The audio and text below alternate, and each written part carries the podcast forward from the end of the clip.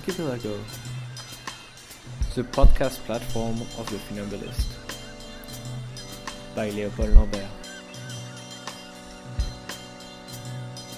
Today, manufacturing rightlessness, the camp as a legal fiction, with Naomi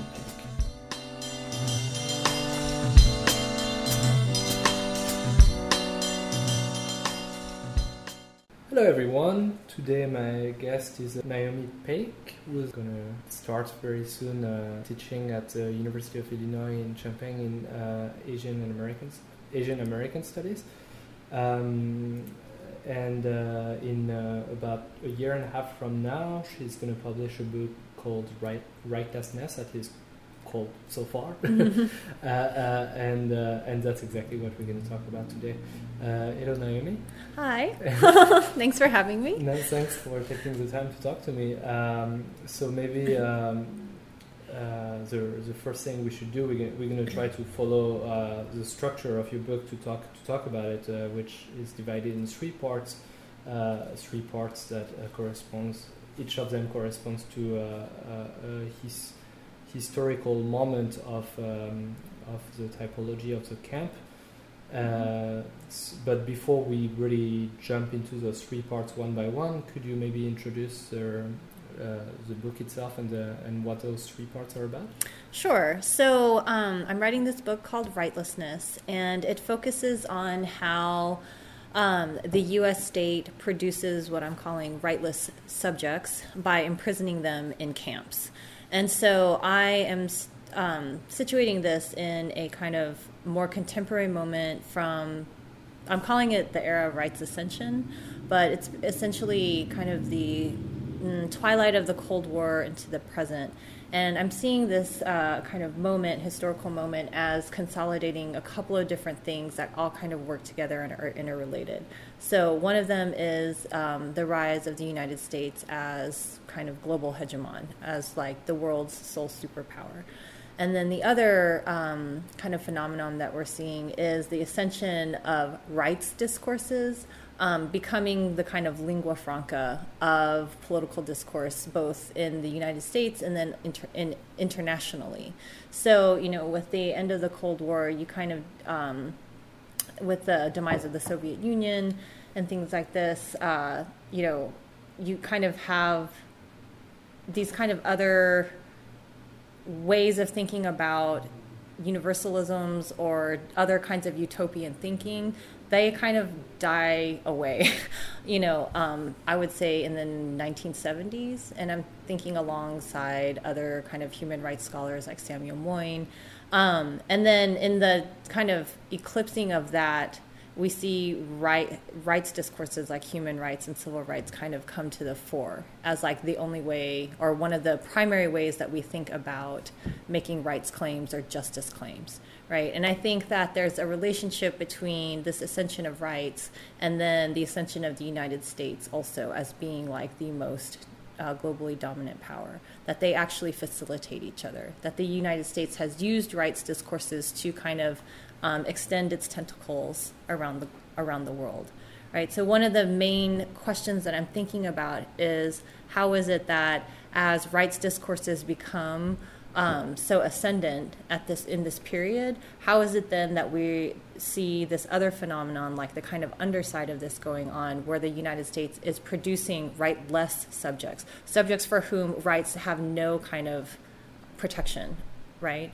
That they, even if they use the language of human rights or civil rights to make claims for justice, they are seen as not being the the proper subjects of rights, right? And so I'm trying to think about this kind of paradox right at this historical moment. And the way that i do it is that um, or one of the ways that i do it is by looking at the testimonies of rightless subjects. How do they negotiate this paradox right from within the camp from maybe being out after they're released? How do they then you know continue to draw on this language to make justice claims so yeah So, uh, so the, the, the three camps that you're Mhm. looking at in particular are uh, uh, one, the Japanese internment camps during the Second World War in, Mhm. uh, in the US, hmm and uh, and uh, you you approach it in a very specific way. So I'll, I'll talk about it in in in a, in a minute. But uh, the, the second one is a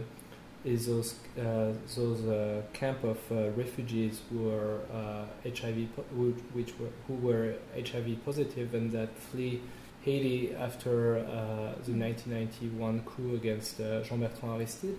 Mm-hmm. And then the third one is um, is a current uh, Camp Delta in uh, Guantanamo. Actually, the, the, the, one of the Haitian refugee was also in Guantanamo. So mm-hmm. there's also an interesting uh, palimpsest uh, mm-hmm happening here. Mm-hmm. But so so we're gonna go one one by one uh, into those um, status of rightlessness. Uh, and the, as I said, the first one is uh, the Japanese inter- uh, Japanese American intern- internment camps during the Second War. But the way you approach them is not as much from uh, uh, the from that historical era mm-hmm. of the Second World War, but more in the retrospective construction of the claim of rights that uh, that uh, obtain reparation, some reparation, and therefore some uh, uh, debate in, in the end of the 80s. Is that right? Yes, that's right. So basically, instead of um, approaching Japanese internment at the time that the camps were operative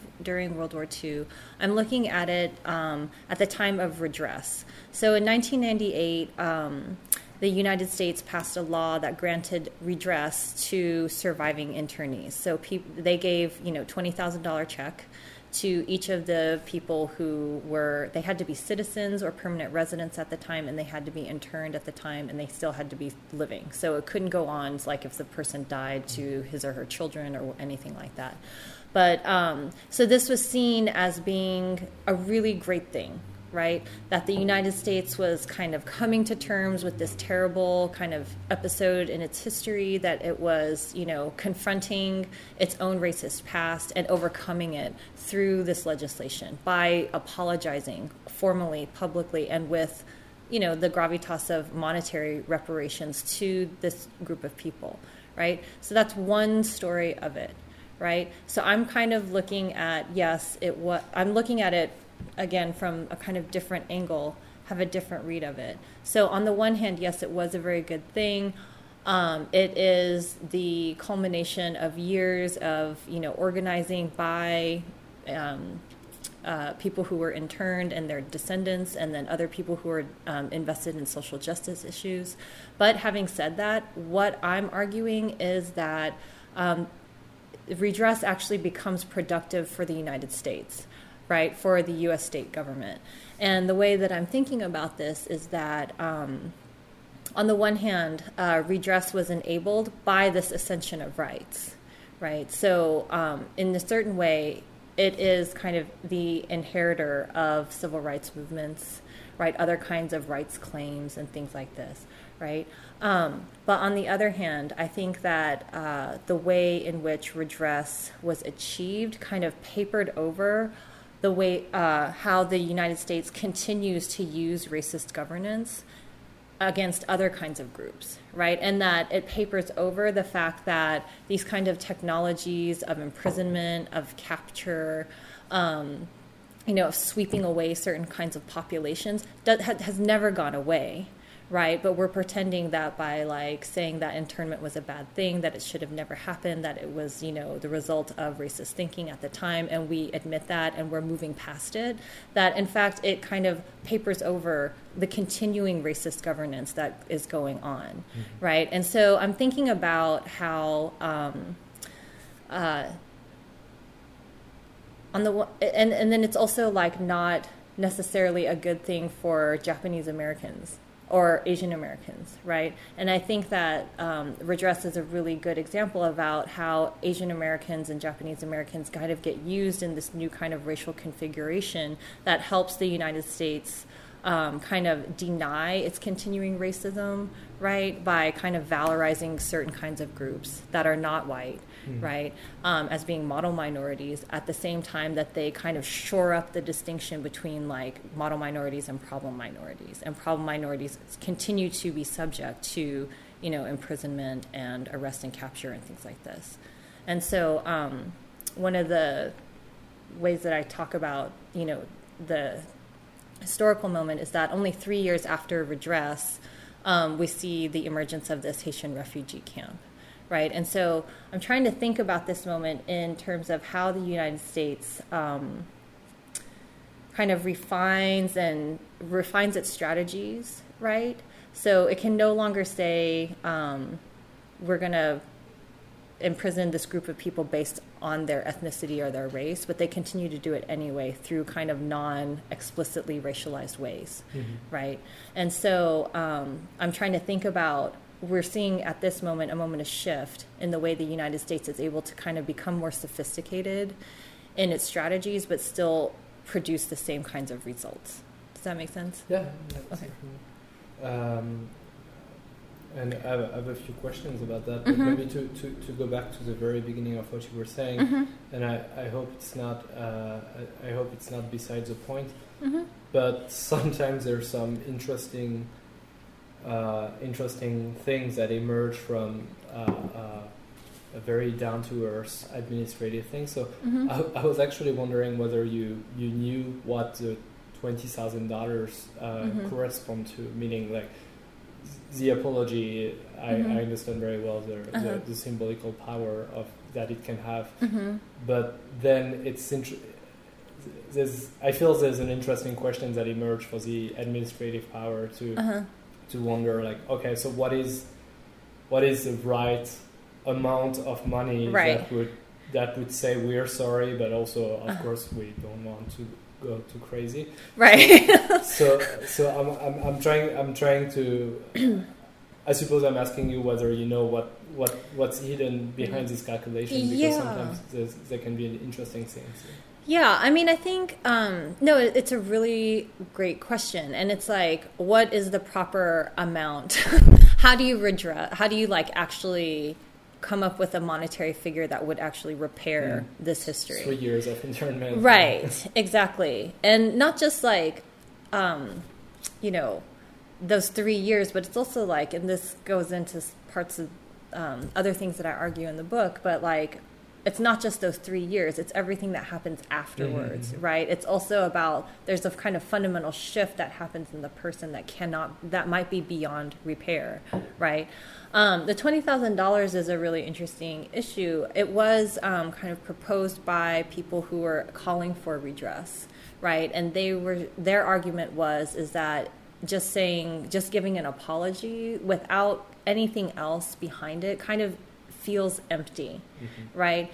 Um, they also did a lot of calculations around the losses of property, right? So, um, because Japanese people who were evacuated and interned um, had to shutter businesses and houses and things like this so quickly, a lot of people lost everything, right? They lost their land, they lost their, you know, um, running businesses, they lost their homes, things like this.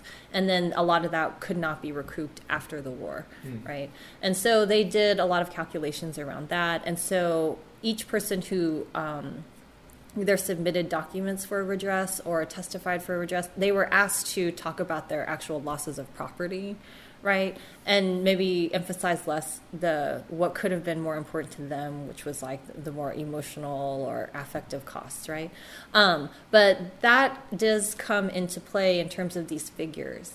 And what's interesting also is that at the same time that there's this kind of legislative um, redress, there was also um, a federal court case that was being argued, right? And it was kind of um, kind of uh,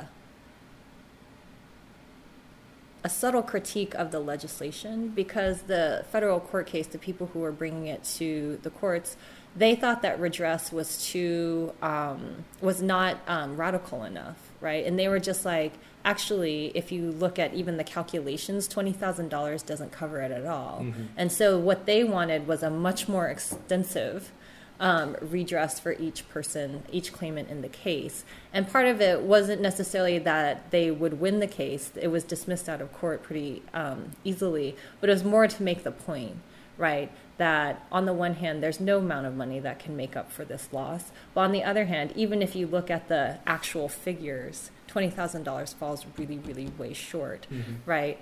Um, so, yeah, but even as the government granted redress, even their rhetoric was $20,000 can never make up for this. Mhm. So it's really a symbolic gesture that we are really genuinely sorry. We really genuinely want to confront this past, you know, with you and help you kind of move on as well. But it's that very rhetoric of like, let's all move on, right? That is the problem, right? That it, it, it enables a certain kind of memory that also forgets important parts of this story, right? So.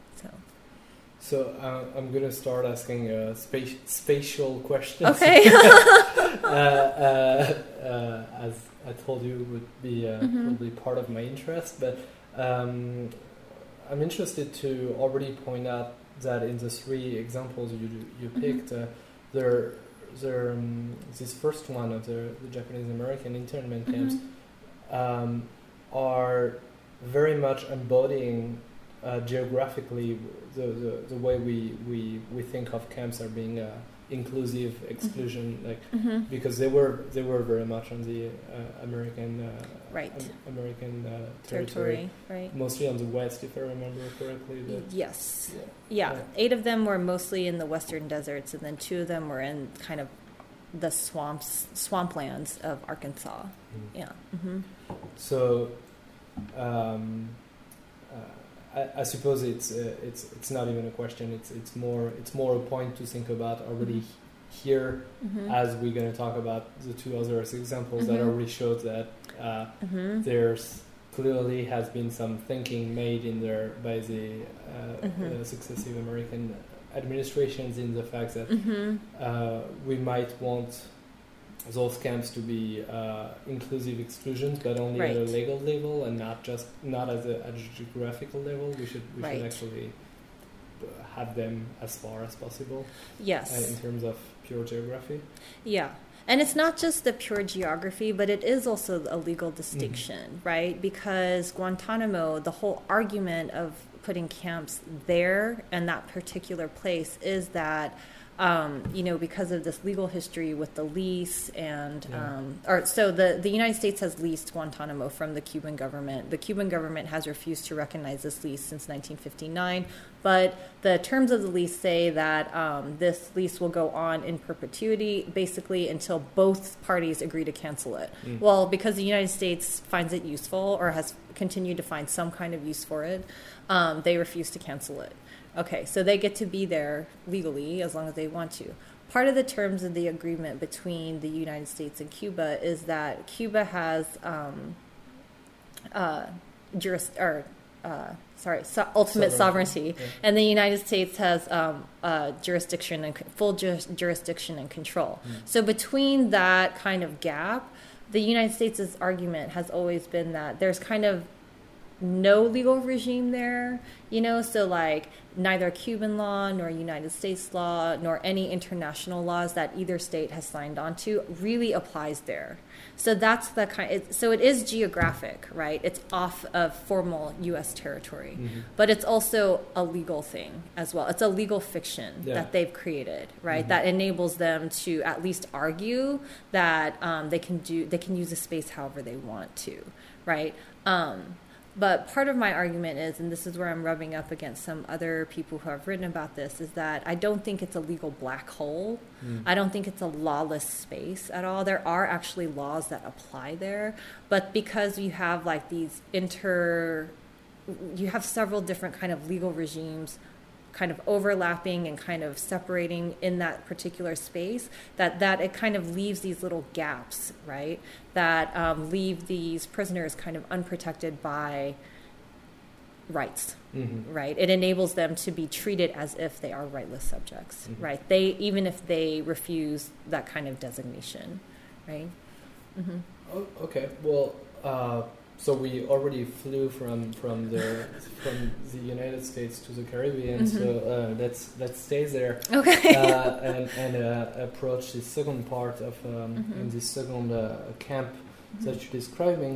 Uh, I think it might be important that you, you remind us of the, the 1999 one, the 19 the 1991 coup yes yes okay uh, in Haiti and um, Right. and and what it triggered in terms of uh, uh, uh, displacement. Right. Okay. So in 1991, uh, Jean Bertrand, or yeah, Jean Bertrand Aristide had recently been elected to the presidency. He was massively popular. He was leader of this thing called the Lavalas movement, um, but he was kind of seen as you know. A preacher of the poor. He was immensely popular among like the masses of people, but very not popular with um, you know, people who had more property, people who had more power, people who were already in kind of government office and things like this.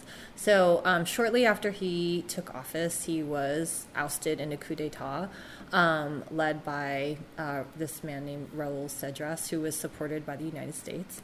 Okay, so he, um, once the coup happens, because he was so immensely popular and so widely supported by so many people, there's just massive violence in the island. And it forces thousands of Haitians to flee the country for their lives, right? And so um, basically, tens of thousands start leaving the country by small boats, okay? Um, the United States had already had um, this longer history of picking up these small boats from Haiti um, giving a very cursory INS review and then sending them right back. Mm. So we've had this long history of this thing called the Haitian program of basically denying outright any Haitians' claim to asylum or need for asylum, right? So we basically pick it up, you know, um, and accelerate it after the coup d'etat. And um, there was uh, an injunction by uh, a legal charity. They saw what the Coast Guard was doing, which is basically picking them up in the waters and sending them right back. So they got an injunction. What the United States ends up doing in response to that injunction is sending them to Guantanamo. So that way, they're not actually on formal U.S. territory and they can't um, file as formal of an asylum claim, mm-hmm. but at the same time, they're not sending them back to mm-hmm. Haiti. So it's kind of like this in between kind of space that they could just be held for a while. But the camp ends up being having over 12,000 people at one point. And so that's where I'm kind of, I'm starting to pick up the story at around this time, right? I see. Mm-hmm. And so, so the the camp's particularity is mm-hmm. is the fact that, uh, from what from what I understand, because actually I was not familiar with with this part mm-hmm. of uh, of history, mm-hmm. is that the um, the refugees that were uh, uh that were incarcerated there were HIV uh, positive. So yeah, so um, so basically, there's this. So the camp becomes this huge huge place, right? It's like 12,000 people. There's like, you know, all these large, they're being held in large tents, mm. old airport hangars, things like this. As part of the processing, they start uh, running blood tests, right? So there's, there's a multi kind of step you know processing of all these refugees you know that you have to get an identification bracelet you have to go through multiple INS screenings. You know, you get interviewed by community relations services to see if you've got any people who could house you in the United States, like cousins or whatever. Um, and they go through a health screening, right, to test them for tuberculosis um, and at the time HIV. So it turns out that some of the people who not only um, passed their asylum interview um, also tested positive for HIV. And so these people the United States is like, okay, what do we do with these people? We can't send them back because we've always already said that like they have legitimate asylum claims. They are bona fide refugees, so we can't send them back. But we don't want them in. Mm. We don't. We don't want to bring them into the United States either because they have HIV. And it's also important to note that at this time um, we had an HIV immigration ban right? So we it it was hard to enforce because you know you don't have to when you're crossing a border you know they can't test you for HIV right there. So it's hard to enforce. But legally, we did have an HIV ban, mm-hmm. and so it was the beginning of the '90s. So, I mean, that's, right. that's also complete different uh, yes. uh, approach to to HIV, I suppose. Yes, absolutely. And you know, this is a time when HIV was not just in you know general the general public was not an under well understood mm-hmm. so there was still a lot of discrimination against people who had hiv you know people thought you could get it from a handshake or a kiss or something like this they thought it was that communicable um, you know there's i mean i have some statistics in in the book that say you know almost 50% of Americans who were interviewed thought that you know we should that the HIV ban was like a good thing that they thought that they should be excluded from schools and things like this right? So you know there's a lot of discrimination against people with HIV um, and a lot of lack of understanding of the disease as a disease, right? Um, it's before um, antiretroviral treatments um, become a thing, mm-hmm. right? And so the United States government just didn't know what to do with this group of people and the and their families. So some of them had kids or husbands or wives with them. So what they do is they basically find another part of Guantanamo. So um, the main camp is like on the McCalla Air Base, and then like they basically find this other kind of unused part of the base mm-hmm. um, and then start busing the HIV people, HIV positive refugees and their families to this this part of the base, and they create a smaller camp there. And while the thousands of other refugees who were HIV negative, most of them were sent back to Haiti. Some of them got through, got asylum to the United States um, but most of them were sent back. So that camp ultimately closes down, right? But then you still have like about 300 people just stuck mm. at Guantanamo because the U.S. doesn't know what to do with them. They would love for the guys to go back, right? And then they encourage them to sign voluntary repatriation waivers and things like this. But um, through the the kind of legal activism of some of like Center for Constitutional Rights and other groups, there's a long process of um, legal cases that work their way through the courts, kind of on behalf of this group of refugees. Mm-hmm. So to allow them either to let them either out of Guantanamo and not back to Haiti, mm-hmm. right? And so I'm following the case through yeah the courts. I see, and uh, and we're starting to touch upon some things that I I, I think is uh, fundamental in your in your research is. Mm-hmm. Um, um, I mean, we, we kind of we kind of explicit, explicited it uh, it uh, ooh, sorry mm-hmm. uh, um, so far as uh, being a sort of management of health, but mm-hmm. at, at, the end of the day, what what what it really is about and what the camp is about is a management of life as well. So it is. So uh-huh. there's a sort of um, of uh, uh, attention in the way life is being preserved that mm-hmm. we, we will see with with a mm-hmm. third example is even more uh, mm-hmm. uh, explicit. But um, can you can you maybe uh, address that a little bit? Uh huh. Yes. So. Um I mean, this camp is a really interesting kind of space in terms of thinking about the management of life because, on the one hand, the United States is kind of constant, their constant refrain to the refugees and to, you know, the press and to the public is that we are running a humanitarian mission. This is a humanitarian mission. We are, um, we need to supply these refugees with food, shelter, and medical care. Mm-hmm. That's like the refrain food, shelter, medical care. Okay, so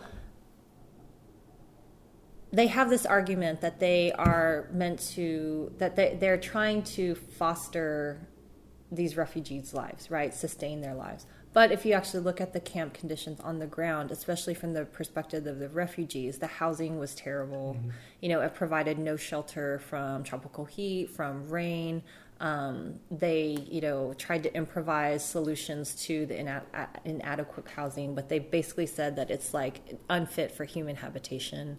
The food was like maggot ridden, so it was inedible. You know, the um, and the medical care was abusive.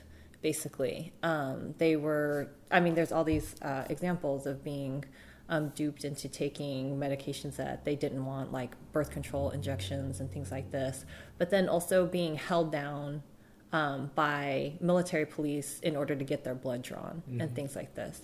Um, so there's medical care that's not care, there's shelter that's not shelter, there's food that's not food. So if you think about the management of life, what exactly is the standard for the management? What kind of life is being managed in this way, right? Um, and so I think the refugees have a critique of this kind of what what does humanitarian care look like when we're not being treated as if we're human, mm-hmm. right? Um, but on the other hand, they are, um, you know, the U- the U.S. can't like you know, set these people out to die. you know what I mean? Um, they can't send them back to Haiti. They have to at least provide some kind of provisions for them. So I kind of see this camp as being a place in between a lot of different things. Mm-hmm. So it's geographically in between Haiti and the United States. Yeah. It's legally between Cuban and U.S. legal regimes. And I think um, in terms of the way it's managed on a day to day basis, it's kind of this place in between life and death, mm-hmm. right? And so these refugees are, you know, infected with a deadly disease, right? They're being held in completely unsanitary, unsafe conditions right? And they're being told that they could be there for 10 to 20 years or until uh, a cure for AIDS is found, mm-hmm. right? And so basically, it's in terms of time. I mean, we know now in retrospect that it was, you know, th- basically around for three years, but at the time, they could have been there indefinitely mm-hmm. for the rest of their lives, right? So, what does that mean exactly? It seems like it's between you're kind of like not quite living and this is what the refugees their testimonies say is that we're kind of we're not living we're not dying we're just like we're just like existing here. We mm-hmm. need to get out. I'd rather i'd rather die. I so, some of them said i would rather die in haiti or i need to live but not inside this camp. Mm-hmm. right? And so it's this kind of in betwixt in between space between life and death and so I'm trying to think about what it means to exist in that kind of space, right? Mm. And the refugees actually kind of take things into their own hands by engaging in a hunger strike, right?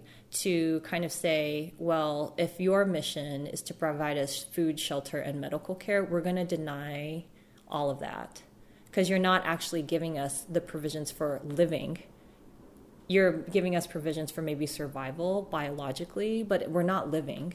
And so we're going to refuse all of the things that you're saying you're giving to us as like some benefactor or something like that. We're going to refuse all of that and make you see what kind of space you're actually making us live in. Mm-hmm. Right. Well, I, I, think the, the logic behind uh, the, the, the idea of, I mean, the, the action of a mm-hmm. hunger strike is mm-hmm. is very much at the center of what we're trying to address here, in the fact that uh, um, when we say preserving life, we're mm-hmm. it, it is very much understood as as the minimum mm-hmm. to, to actually uh, uh, live, or as you say, mm-hmm. it's true that calling it surviving rather than living uh, mm-hmm. uh, makes a lot of sense, I suppose. Mm-hmm. And and it seems like the actual death is the only thing that seems to um, um, really shaken mm-hmm. their their uh, their the tacit agreements that mm-hmm. uh, people can be incarcerated. Mm-hmm. Uh, on, only then, only when when when there starts to be, uh, I, I, don't know if it's about the fact that uh, death carries an imaginary with it, mm-hmm. or, or but but there when when death occurs, there, there starts to be some real. Uh, um, some real change that that needs that is understood to need to be needed to happen. Mm-hmm. So the, I think the, the, the hunger strike that we're going to continue talking about with mm-hmm. uh, with the current uh, Guantanamo uh, mm-hmm. camp uh, um, really um, uh, take takes that. Uh, embraces that in the fact that it, it, mm-hmm. it understands that the, the management of life is is also the um, uh, constitute a, a, withdrawal of ownership of the bodies any, mm-hmm. anyway. So in that case, it, it denies it denies this, uh, the fact that bodies would be used against their will, if it makes sense. I don't know. Mm-hmm. I'm, I'm mm-hmm. not being very articulate. Okay. but uh, uh, uh, it's interesting in how in how it, it, the hunger strike very much understands the, the logics that are at work there and, and mm-hmm. denies these logics to be applied basically in this mm-hmm. in this pres- preservation of minimal life. Mm-hmm. mm-hmm. Uh, but so okay, let, so let's let's let's talk about this third example that okay. that is that is uh, uh, one that is uh, still occurring uh, mm-hmm. uh, at the moment when we were speaking, despite the fact that Barack Obama said that at his first day of presidency. Uh-huh. the camp will be closed. Um, mm-hmm. uh, we are now at his, uh, uh, I don't know, probably 1500th day of his Mhm. presidency, and Mhm. it's it's still not happening. Mm-hmm. Um, uh, so I suppose for your own research, it must be uh, a little bit more complicated to, to lead as well.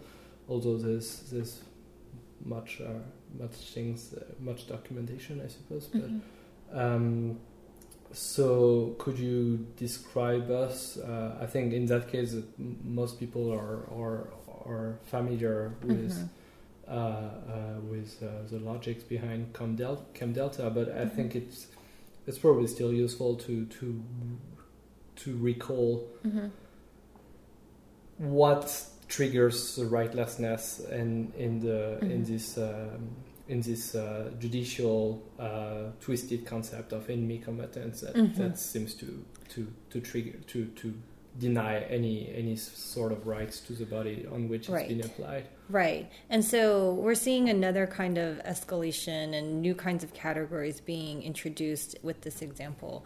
Um, so, in moving from the Haitian, so the Haitian refugee case actually sets the precedent for using Guantanamo as the quote unquote least worst place to house this camp for what, what they're calling enemy combatants, right? Okay, so um, the Haitian refugees actually win their case. Okay, so like the district court, which is the lowest level court, says, you know, the government's argument that they can do whatever they want in this space is ridiculous. It makes no sense. You could basically, if if that's your argument, then you could sub- you could torture these people. You could, um, you know, uh, discriminate against them on the basis of their race. You could do whatever you want to them. That just makes no sense legally or morally. And so he writes this scathing um, decision against the government, and he ultimately rules that law does apply at Guantanamo, and that the United States either has to make the camp an inhabitable an inhabitable space, like they have to provide adequate medical care, they have to give real housing, or they have to let the refugees go release them from Guantanamo and let them go anywhere else but Haiti.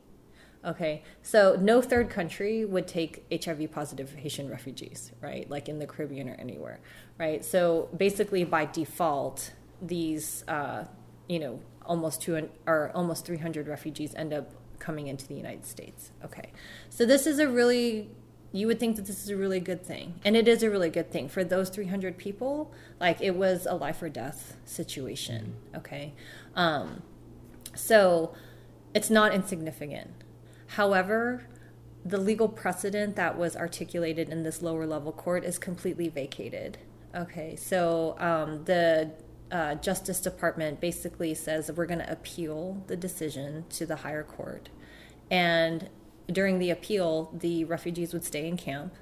And then if the appeal appellate court ruled in favor of the government, then they could maybe stay there forever. So the refugees lawyers basically brokered a deal with the Justice Department, and they said you have to abide by um, the lower court's ruling and release these refugees, but you can vacate his uh, decision as precedent. Okay, so John Yoo, there's just like this is a very long story, but No, it's all right.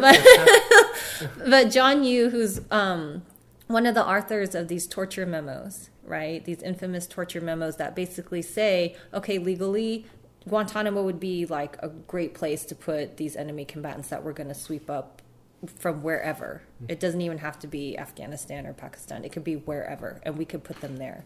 And then we could hold them there for as long as we wanted. We could interrogate them as much as we wanted, and it would be fine legally, right? He cites this lower level court's decision and and specifically says, you know, it has no legal bearing anymore. So even though um, a lower court has ruled that law does apply at Guantanamo, it actually, you know, has no legal weight. So we're good, you know.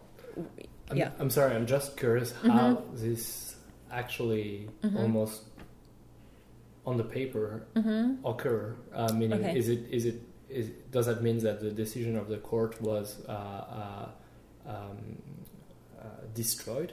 No, I mean, so That's you can still like, you know, I'm sure you could find it on LexisNexis or Google Scholar or whatever. You can find the actual language. All it, but so you can you can find um, the judge's decision right from the district court, but it basically doesn't hold any standing as precedent.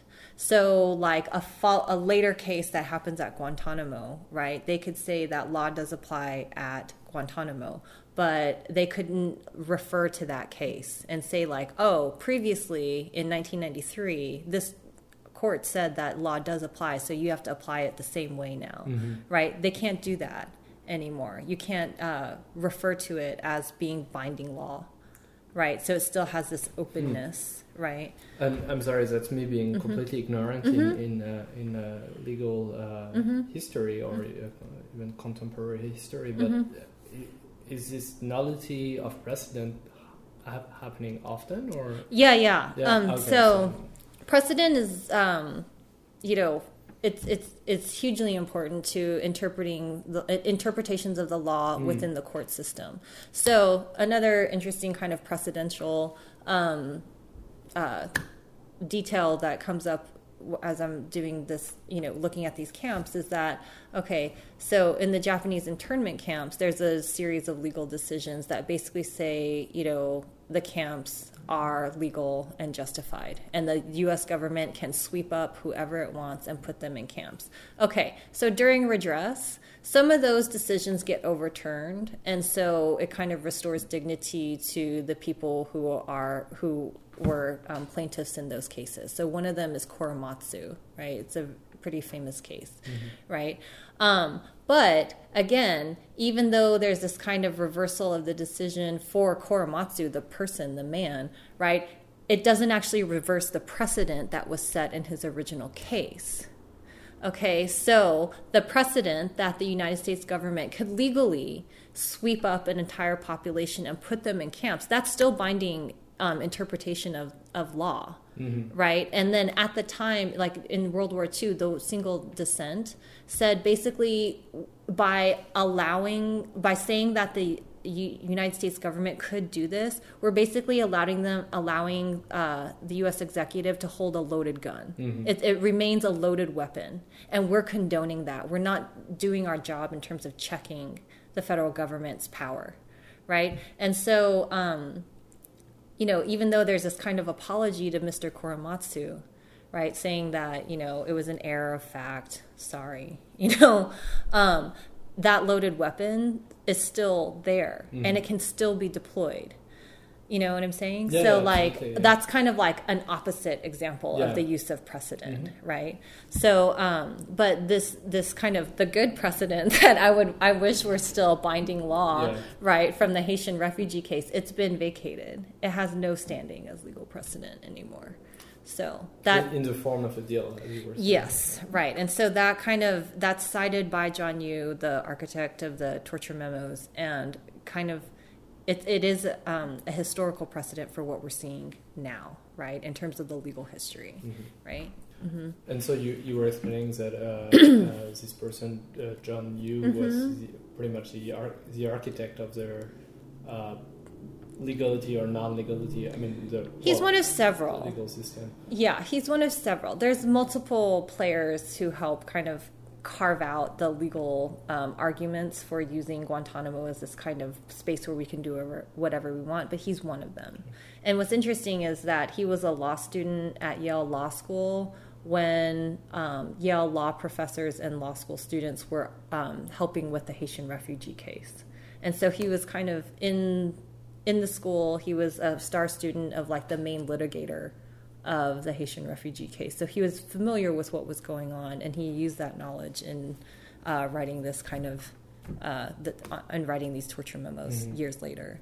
Yeah. And is that is that um, is this um, preparatory legal work being mm-hmm. done uh, under the uh, jurisdiction of the U.S. military, or is that their so he was government? the federal government, mm-hmm. basically the U.S. like basically the White House okay. and the Justice Department, right? Um, so uh, yeah, he was a legal advisor in the Office of Legal Counsel, which is like this group of lawyers that kind of advises the White House on certain kinds of decisions. It's really not a very powerful office most of the time, but after 9/11, it became cru- really important Mhm. in terms of carving out the legal the legality of the Guantanamo as camp space, Mhm. right?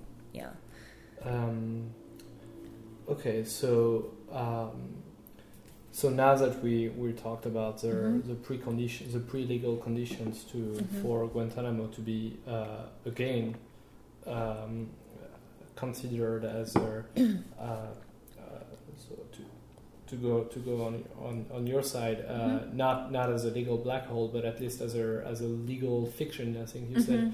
uh, that that would um, that will allow this uh, this camp of uh, of people kidnapped uh, pretty much anywhere in the world Mhm. under under very um, uh, very uh, obscure suspicion of of uh, of uh, potential terrorism. Mhm. Um, uh, now now there is there is those dozens of uh, prisoner uh, at Camp Delta. Mhm. And uh, then again, we're talking about the the preservation of life in uh, Mhm. in, in in the same Mhm. ways that we were speaking about earlier. So could you tell us more about that? Yeah, and just to go back to like the kind Yeah. of legal stuff, also, it's like it's not just about the space of Guantanamo being kind of like this, you know, legal fiction, but it's also like the category of the enemy combatant Mhm, mhm. itself is a kind of legal creation. It's a legal sleight of hand, Mm. and like a lot of people already know this, but it's like by calling them enemy combatants, we are therefore not calling them prisoners of war, which means that they're no longer or they're not covered by any kind of international conventions like the Geneva Conventions and things like this, right? So we're ca- we're creating a category specifically to render them rightless, right? And so that's just like another kind of um, side point, or, Yeah. or it, it's not really a side point; it's kind of a central point Mhm. to it. And, and I suppose we can also add, in terms of sites, the fact that there, there's been similar uh, uh, similar uh, process of torture and Mhm. interrogation Mhm. uh, done on uh, U.S. U.S. Navy boats as well, ships Right. as well, uh, Right. uh, That Mhm. that were using similar. Uh, Mhm. uh, I'm going to call it ambiguity, but Yes. uh, legal ambiguity. But Mhm. uh, it's it's in, I mean legal ambiguity seems to be seems that the law is not very much operating, but we, we, Mhm. we can we could claim that the law is even more operating than anywhere Mhm. else because of Mhm. this narrative construction that, Mhm. that needs to occur for for for this uh, rightlessness to be to be fully operative. Um, So getting back to your no, it's, it's very Uh-huh. important. We we're Mhm. putting everything on the table to to to go uh, from one aspect to the other, but. Mhm. But so um, um some some some prisoners of Camp Delta as have also uh, uh, undertook uh, undertaken uh, um, uh, hunger strikes and other Mhm. resistive uh, uh, bodily methods, Mhm. uh, um, and there is here again um, uh, an administrative management of, of the preservation of life Mhm. uh, that is uh, very, very far away from. Uh, I mean, we, we talked about how humanitarian preservation of life was Mhm. very, very ambiguous, but in that case, Yes. it's it's very much. Uh, uh, we can very much assimilate it to torture Mhm. itself. So, Mhm. could you tell us more? Yeah. So, um, so there's this kind of weird tension between kind of these camps as like projects of liberal U.S. of like liberal U.S. liberalism, right? And then like the camp as like site of incarceration and like you know imprisonment and confinement and things like this, right?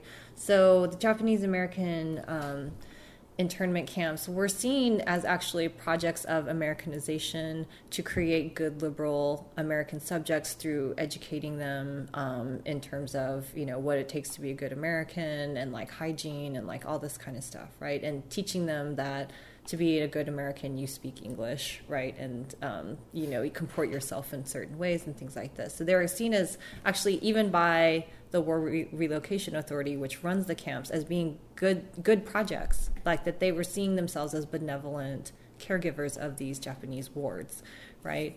Um, we see something similar with the humanitarian project of the refugee camp, you know, for the Haitian refugees that were helping, that you know, were pro- providing them food, shelter, and medical care, etc. Um, that logic seems to kind of um, it seems to dissipate with the enemy combatant camps right? Because especially the kind of early images that we have of camp x-ray where they're you know in the orange jumpsuits and the blackout mm. goggles and everything that is not an image of liberal, US liberalism at work right? It's a it's a image of US military power at work right? Punishing certain kinds of subjects that we've deemed to be terrorists et cetera et cetera right? Um, but as the camp has gone on right? I do think that that kind of tension between us liberalism and us uh, you know uh, coercive power comes back into the foray, and it does so um, really in in a very um, demonstrable way in the way that it's handling the most current kind of hunger strikes, right, through the force feedings. And so, um, in one of the chapters, I kind of do this, uh, I kind of track the hunger strikes and suicide attempts within the camp and how the camp management tries to kind of deal with this this issue right? Because on the one hand, uh, you know, they're obviously they've brought these people here to confine them, to submit them to interrogations, and then to kind of you know demonstrate to the rest of the world what could happen to you, mm-hmm. you know, if you're caught being a, a terrorist, quote unquote, or whatever. Um, but at the same time, they, you can't just murder these people outright you know and if one of them dies it actually does become an issue for them it becomes a problem right because they have to do something with the body first of all right and that body then becomes evidence of something that the us is doing right mm-hmm. it kind of contravenes um, it, the us's own image as conducting the war on terror as kind of like to protect freedom and democracy for the for the rest of us mm-hmm. right um, so with the hunger strikes and suicide attempts um, there is this kind of effort to keep the body alive, you know. And so there's this real focus on keeping the body alive through whatever means are necessary, even if the person himself is is basically dying, right? You keep that body alive. So there's several different tactics. So part of um, during the early uh, hunger strikes that started happening pretty soon after the camp opened, they would actually one of the camp com- commanders actually negotiated with the prisoners mm-hmm. and was just like, okay, we won't um, blast the Star Spangled Banner during prayer times anymore. We, I will, you know, tell the military police to stop abusing the Quran. You know, so they were trying to negotiate something to get the prisoners to eat voluntarily. Okay, that obviously does not go very far because they still are remaining in a camp and are still being submitted to torture and things like this, mm-hmm. right? Okay, so um, it's always interesting to see how you can negotiate the things uh-huh. that you're you can uh, mm-hmm. yourself. Uh, uh, uh, I mean, you can you can produce mm-hmm. oppression mm-hmm. as as a as a preemptive negotiation of, of you withdrawing this withdrawing this oppression as, as actually a negotiative uh, weight, which doesn't make any sense. Right, right, and it's like in each of these spaces, um, you know, the prisoners might try to negotiate, or the camp administrators might try to negotiate with the prisoners right? Um, what can we do to like make you stop hunger striking, for mm. example, or to make you stop protesting, things like this. So it, this we also see this in the Haitian refugee camp that one of the camp commanders comes in and he, you know, tries to be, befriend all of the refugees and he makes the camp better. He gives them better food. He expands the margin of it to give them more space. He builds he lets them build a church. He brings in a television, all this kind of stuff. But ultimately the refugees are just like, "You know what? That's great, but we're still in prison mm. and we shouldn't be here to begin with. So we're going to hunger strike anyways because, you know, you can't make a camp better you know there is no better to our condition here mm-hmm. we need to be out of here and until you guys listen to us and hear us as rightful subjects that shouldn't be in camp at all none of this makes any kind of difference, right? And so um, we see that also n- not exactly the same way, but we see some of that in the current uh, enemy combatant camp, Mhm. right? So they do negotiate for certain kinds of things like religious respect and you know things like this, but at the same time they remain in the camp condition, right? Um, so as uh, these hunger strikes have gone on, so that they've been this kind of you know constant thing that's been going on at the camps. Some of them are more publicly known than others, but um, the most recent one, well, they started. Okay, let me go back. Um, so basically, there's um, as hunger strikes became more of a persistent and widespread problem throughout the camp, the United States or the camp commanders at Guantanamo actually uh, brought in consultants from the Federal Bureau of Prisons um, to help them manage the problem of hunger strikes. Like, what do we do? We have so many people here. It's this kind of constant problem. How should we manage this? Federal Bureau of Prisons, like the you know these people come, they tour the camp, and they recommend um, using a um, restraint chair, right? Um, and using the restraint chair to force feed. Okay, so the camp is like, okay, the camp commanders are okay. So they order a couple of these chairs and they start force feeding some of the um, hunger strikers. The hunger strike at that point really plummets because it's such a painful experience, right? And so the camp commanders find that this is very effective. They order more chairs. Okay, so it's they've the hunger strikes have never completely gone away, but that one, which was pretty, that there was like hundred, several hundred people participating. It like the numbers go way down, right? But um, as Guantanamo has become this kind of enduring place, and certain a, a lot of these men, you know, have been cleared for release. Um, but they remain in prison because the U.S. doesn't know what to do with them, right? Um, they have uh, used the hunger strike as kind of a consistent resistance strategy. So this past summer in 2013, there was a pervasive, another pervasive um, hunger strike, and it was um, kind of set off by um, certain actions like um, the abuse of the Quran again and things like this, and there were certain riots and things like that. But uh, all of them kind of, it was almost com- all of the camp was participating in this hunger strike except for the most elderly, right, who are already frail. And so the U.S. again steps up its kind of management of preserving these bodies, right, and force feeding all of them. And so this is, you know, there were a lot of news reports last year about, you know, how uh, the United States brought in more nurses, brought in more healthcare workers to kind of keep them on this rotation, right? Constantly force feeding them. And um, in terms of the other question that you were asking, it is a preservation of the body, um, but it also inflicts torture itself. And so the process, um, it's pretty grotesque. Um, it involves strapping the detainee into the restraint chair. Um, it involves uh, taking a, a feeding tube and lacing it through the detainee's nasal and sinus passages down into the stomach, and then force feeding them um, Ensure, basically. Um, so some of the detainees who have been through this process have said that even if they even if the process went completely by standard operating procedures which you know it has the flow rates it has like um, set responses to any kind of detainee request. Could you make the flow rate slower? Could you make it faster? Like anything like that. There's a standard response to it. Things like this. Like even if you followed the sop it would still be a torturous process because it is um, just it, it's it's it's incredibly coercive and violent.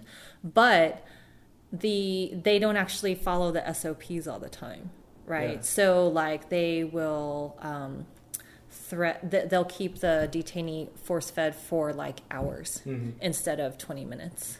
They will instead of um, being careful in the way that they um, thread the feeding tube in and out, they'll actually grab it and then yank it out or walk across the room with it so that the detainee can see the length of the tube Mhm. that went into his body. Um, Can Mhm. we can we recommend the readers, the listeners, or the Mhm. videos that uh, Mos Def has been doing on it? Is that is that faithful to their to their? mm, yeah, I have a lot of opinions on that video. Yeah, no, no, that's why I, I- Um, I should have asked you before yeah. we started the conversation, but uh, You know, I think that video is. Um, I think that video is really important because it does show. Okay, so it's really important. One of the things about Guantanamo being at Guantanamo, that the, Mm. all of this stuff is happening there, is also we have very limited view of what's happening there. mhm. You know, we have a couple photographs. They do like kind of these. You can find like a tour online showing where they show the cell and they show that the Quran is there and that you know there's an arrow on the floor pointing to, towards Mecca and like all this stuff that it's not that bad of a place, et cetera, et cetera. But we really don't see what's happening there. Mm. So we don't see what this force feeding looks like, right? We don't have a real conception of that. So I think the Mos Def video is useful in that way, in that it shows, okay, he this is what it what it looks like when someone is strapped into the chair. This is what the feeding tube looks like. You know, this is what the process would start off with. Mos Def doesn't actually go through with the force feeding because it's so painful. Like once they start um, threading the tube through Mhm. his nose, it's too much for him, and then you know they they you know he Yeah. cries uncle and they stop it yeah, right so um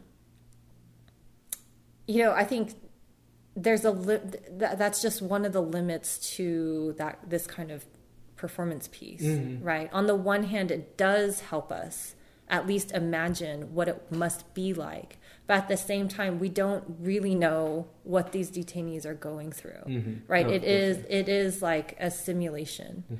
right and so um, even you know reading these thick descriptions of the experience that these uh, detainees have had to go through it doesn't really I, I don't think i really have a full sense of what it means to be in that Mhm. right so to place this kind of other body you know before a screen to show me what it looks like is useful to a certain extent but i still think that we're confronting some kind of limit and some kind of barrier to understanding what this force feeding process really means yeah Mhm. uh-huh Uh, and I don't think it is. A, Mhm. I don't think it is a, um, uh, uh, a reserve that he, he would not make himself. Mm-hmm. yeah. So, yeah for uh, sure hmm Uh, so I have one last question, Mhm. and uh, it's a pity because I'm going to break our our, our very well uh, built uh, structure of conversation here. uh-huh But going back to the enemy combatant, I was I was Mhm. uh, to the status of enemy combatant. I was uh, I was thinking of something while we were speaking. hmm Uh, probably, I mean, not probably, absolutely influenced by the fact that on my way here, hmm I was reading an ex- excitable speech by uh, Judith Butler, hmm and it made me think how. Um, right now, we talked about enemy combatant as a legal status, but Mhm. obviously, it could not be working if it was not also a sort of uh, ideological status, and Yeah. how there's an entire narrative that needs to be Mhm. bring, that needs to be constructed for uh, for it to be acceptable to have Mhm. to have uh, uh, these uh, people stripped fr- stripped from Mhm. any, any form of right. hmm And I was thinking uh, that it it was interesting how, uh, to some degree, enemy combatant is very much an, an, an illocution, as as a Butler describes. So something Mhm. that says what uh, that does what it says. uh-huh Uh, Yeah. Not so much in combatant, obviously, because that's Mhm. something else. But uh, the, uh, so combatant is more a sort of uh, the, the kind of fantasy, or Mhm. uh, I mean, at least it has to do with the suspicion of. Mhm. Uh, but it it it already attributes a crime hmm before actually proving it. right But but the terms of enemy yes is an illocution in the Yes. fact that once once you once you placed once you um, once you said it Mhm. once you unfold it upon one given body hmm this body is declared an enemy Right. and therefore can be subjected to pretty much any form of uh, any Right. form of uh, of torture Right. And um, I think you put it so well by saying that, you know, that they, by naming them the enemy, like they have no way of contesting that illocution, right? They have already been designated as such, Mhm. right? And there's nothing that they can say to combat that, right? Or to counter that.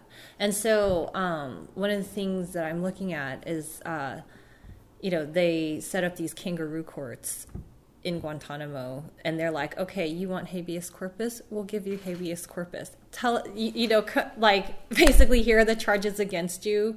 There's here's a bunch of secret evidence that you can't see. Why don't you challenge your own status mm. that you are not an enemy combatant, right? And so these people come in and they're just like, I'm a school teacher. Mm. I don't know, like I was, I was brought here by I wasn't even brought here by U.S. military.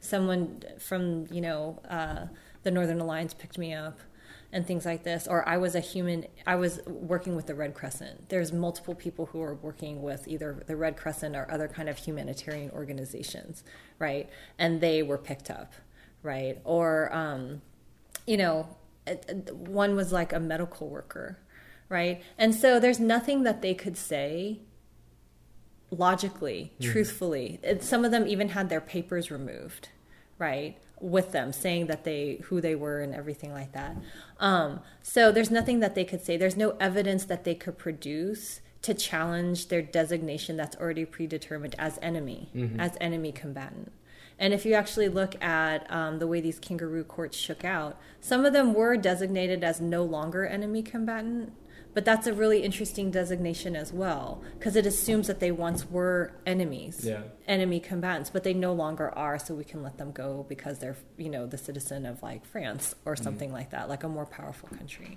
right? And so it's a really interesting designation. And then also, I was looking at like all of these records, and you there's no logic to who got the designation of no, no longer enemy combatant. Some of them were combative during their uh, kangaroo court hearings. Some of them said, you know, um, I'm not who you say I am. But their their story was exactly the same as like hundreds of others yeah. who basically had the exact same story. And those people were considered enemy combatants, and this one was considered no longer enemy combatant. So there's no kind of like logic to how even that process, that you know, kangaroo court quasi legal process worked out. Mm-hmm. You know what I mean? But even for the ones who um, it did work out for, the designation itself still assumes that they are enemy. You know, so it's it's, it, it's an interesting kind of uh, you know creation, right? This this category of the enemy combatant, mm-hmm. right? Mm-hmm. Well, Naomi, uh, I think we could continue for, okay. for, for, quite a quite a long time. But I don't know how many of our listeners will uh, mm-hmm. still be with us. But thank you, thank you so much for yeah. talking uh, about all that. I think it was it was fascinating, and uh, and uh, I'm, I'm, sure I'm not the only one to uh, very much look forward to okay. be able to reading the book. Okay, thank you. thank you. Well, thank you for having me. Okay.